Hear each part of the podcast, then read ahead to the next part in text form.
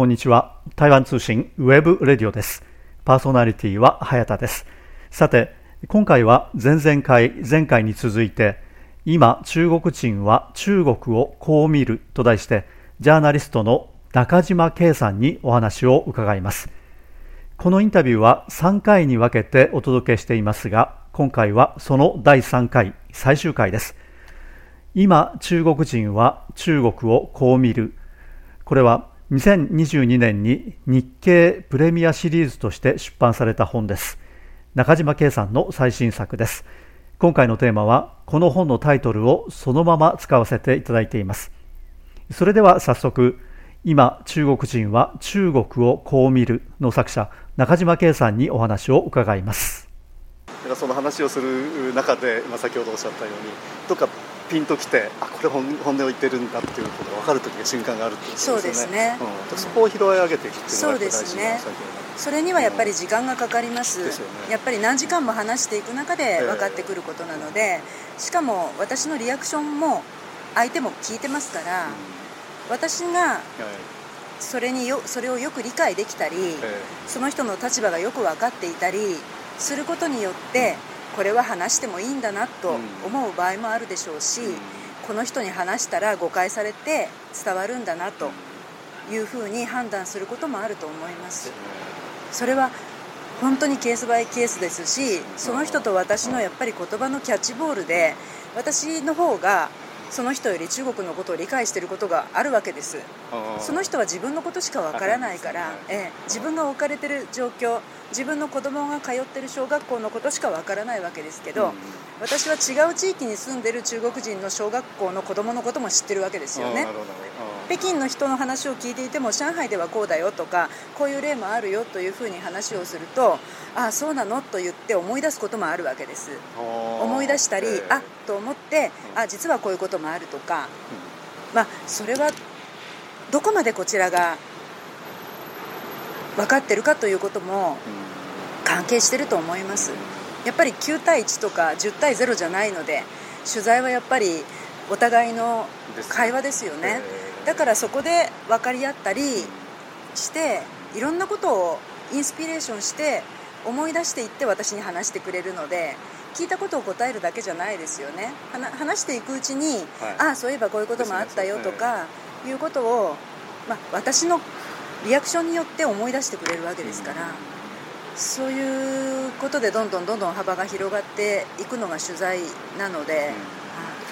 要はその例えばその日本人と付き合う時もやはり同じですよね。日本人に話を。それと同じような、まあ、立ち位置っていうかそういう心構えでそのやはり中国の人たちにも接していくと、まあ、中国の人たちの本音っていうのが少し見えてくるっていうことなんでしょうね。そうですね、うん、はい、だからその例えばその、えーまあ、その質問項目を作ってて、えー、先に作ってこれについてどうですかこれについてどうですかっていうような確率的な聞き方だとなかなか出てこない、そうですね。例えばその報道だけ見ててでこれをこれで想像想像しててもじゃあ彼らの本音って出てこない、うん、だから本当に大切なのはやはり社会を動かしているのは彼らの意思の総体なんでそうです。それが何かっていうことですよね。まあおっしゃる通りです、うん、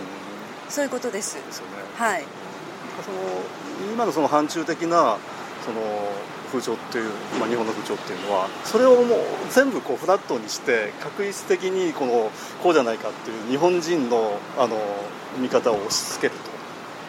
いうようなところが多いと思うんですけれどもそれとやはり現実というのは随分違ってるってそうですね、だからやっぱり中国の人から聞いたことでまとめた記事を書くと、ええ、私が書いてることが間違いであるというふうに受け取られる日本では、うん、なのではい、聞いてきたことが間違いであって先入観の方が正しい。というふうな受け止めをされることもあります、うん、そういう時は反論されますか？いやいちいちしないですけど、はい、まあ、これが全てですと。私が書いたものがこう、うん、本当の中国である。中国人の考え方である。まあ必ずしもそうとは言えないですけど、私も、ね、私ももちろんね触りの部分しかわからない、中国人の触りの部分しか私だってわからないわけですけれども触りの部分にいけたなってことは自分で分かるわけです。例えば100ある中国の中の2か3は聞けたなという気持ちが自分で分かるわけですよね。でも2か3が分かるってことは後ろに100あるってことが分かるから2か3にまで自分は到達できたということが分かるのであって100の全然手前のところにいる人にはどれだけ奥が深いかってことは全全く分からないわけですから。まあ、そういった意味で非常にこの大大切な仕事だとお仕事されてると思うんですけれども、その日本の反中論の中にやはりあの自分の目で見てない自分の耳で聞いてない人が言ったことをずっとコピーしてでそれに対してなんだかんだ言ってるというようなことが多いと思うんですけれどもそれと全く違うアプローチの仕方中国に対するアプローチの仕方っていうふうに言えると思いますね、うん、そういったその今の反中論を見ててどういうふうにお考えになりますか？浅いなっていうふうな感じされますかやはり？いや別にそういうことはないですか？あまり読まないので。それもひどいですね。あまり読まないのでわからないです、うん、あまり読まないとあまり参考にならないということですか？そうですね。あ新聞は読みますよ。あまあまあ記事と情報としてですね、はい、新聞は読みます、うん、はい読みます。あの書かれてる本の中でよくですねあのやっぱりネット中国の人たちの中で伝わってるネットの情報っていうのはいろいろ取り上げてらっしゃいますけれどもそういったものってやっぱり重要なものになってきますか情報としては。中国の人の中のネットの情報。ネットの情報あそうですね。はい。それはそうですね、はい、中国の人はもうほとんどネットなので何でも。ですね。はい、えー、そこで話題になっていることであったり、うん、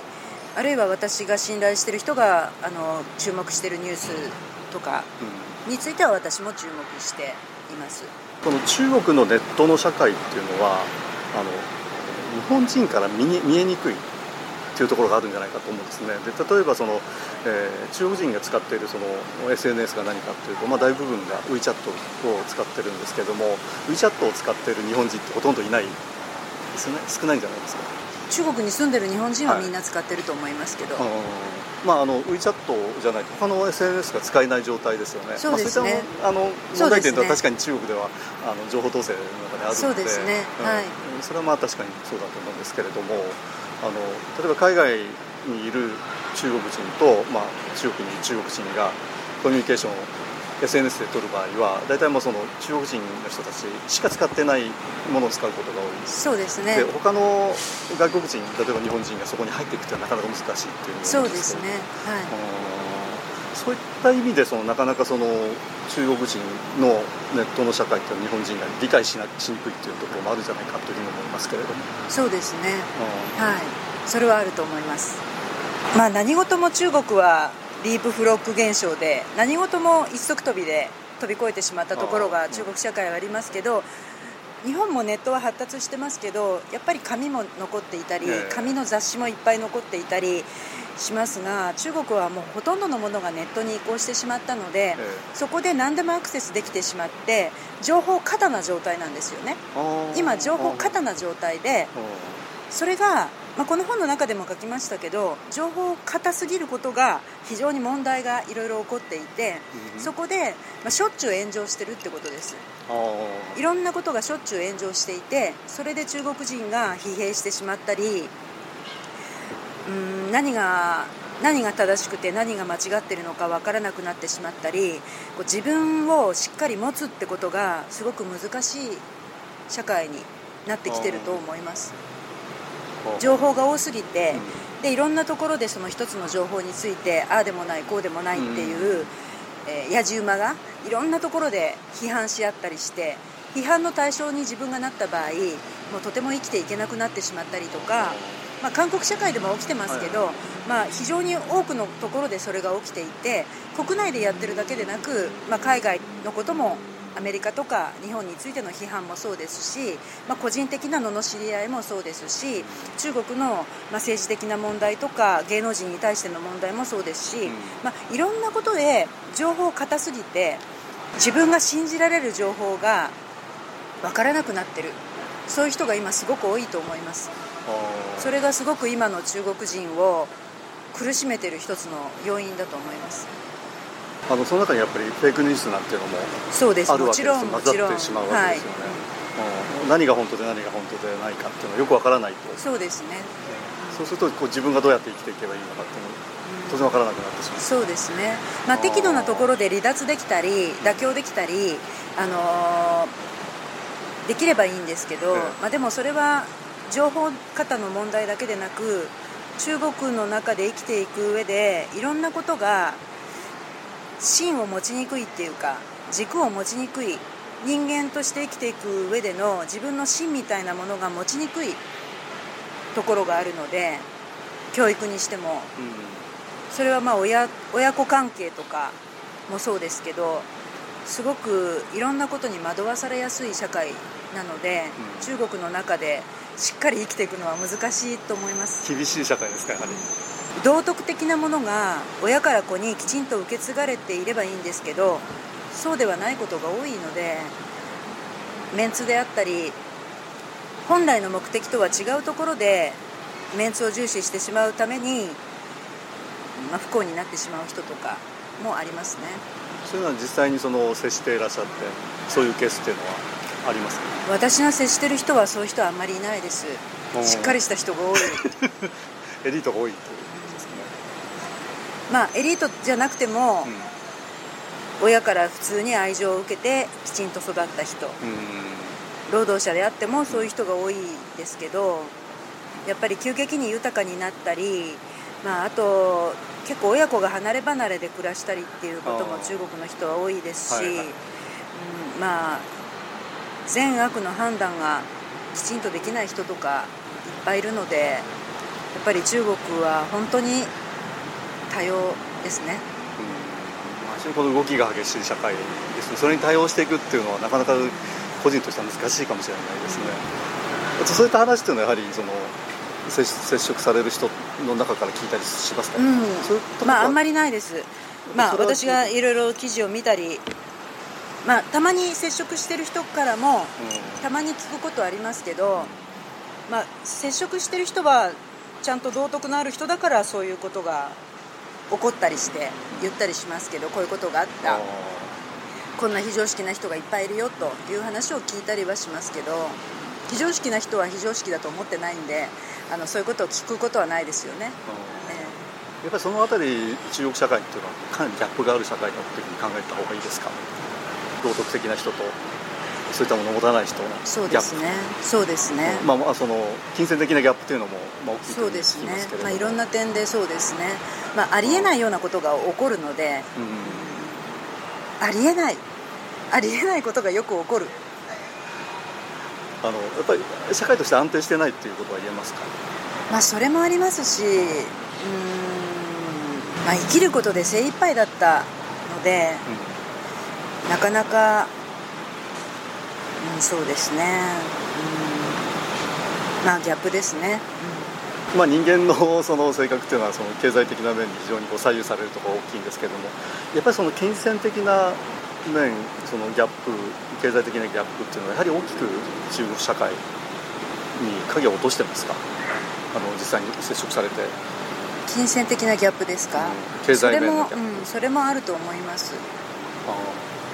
まあ、それだけじゃないと思いますけどね。それだけではない。やっぱりその教育とか。教育、うん、教育のギャップってやっぱり地方であるとか都市都会であるとかそういったことによってかなりついてきますかギャップそうですね。最近よく言われているのがあの単単品図ですね、うん、寝そべり族というふうに日本では訳してるみたいですけども。あれっていうのは実際にはあの接触されたことがありますか？ないです。ない？はい。あれは一体どういうことなんですかね？まあわからないですけどまあ基本的にはみんな一生懸命やってると思いますよ。あんまりそんなに出会わないです。出会わない。いることはいると思いますけどもちろんあれだけの国なのでそういう人もいるでしょうけど外国人と接するような人にあんまりそういう人いないんじゃないでしょうかね実際中国ではそれほど大きな問題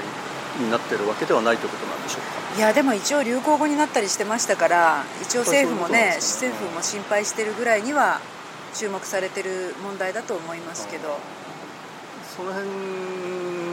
をなんか取材されるっていうようなお気持ちはないですか？うんどうやって接したらいいんでしょう。どうやって探したらいいんでしょうねそういう人をね。SNS ですかやっぱりいや知らない人になかなか接触はしないので。ああ中国人の方にインタビューするという時はやはりあの知ってる人かあるいは知ってる人の紹介みたいな形でそうですね。辿っていくことが多いですそうですね、うん、全くこの知らない人にいきなりインタビューするっていうのはないです。そういう手法は取られない、はい、中国の中に、まあ、これまでさっきあのさっきおっしゃってたような、まあ、そのエリートというか、まあ、非常にこの、まあ、まともな人っていうんですかね、まあ、知識もあってちゃんと考えている人たち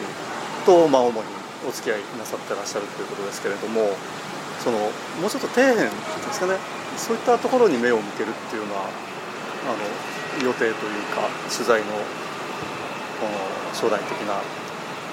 計画っていうのはありますか？うん今のところはないですけど、うん。まあ、長く中国に滞在できる機会でもあれば、はい、どうもありがとうございました、はい、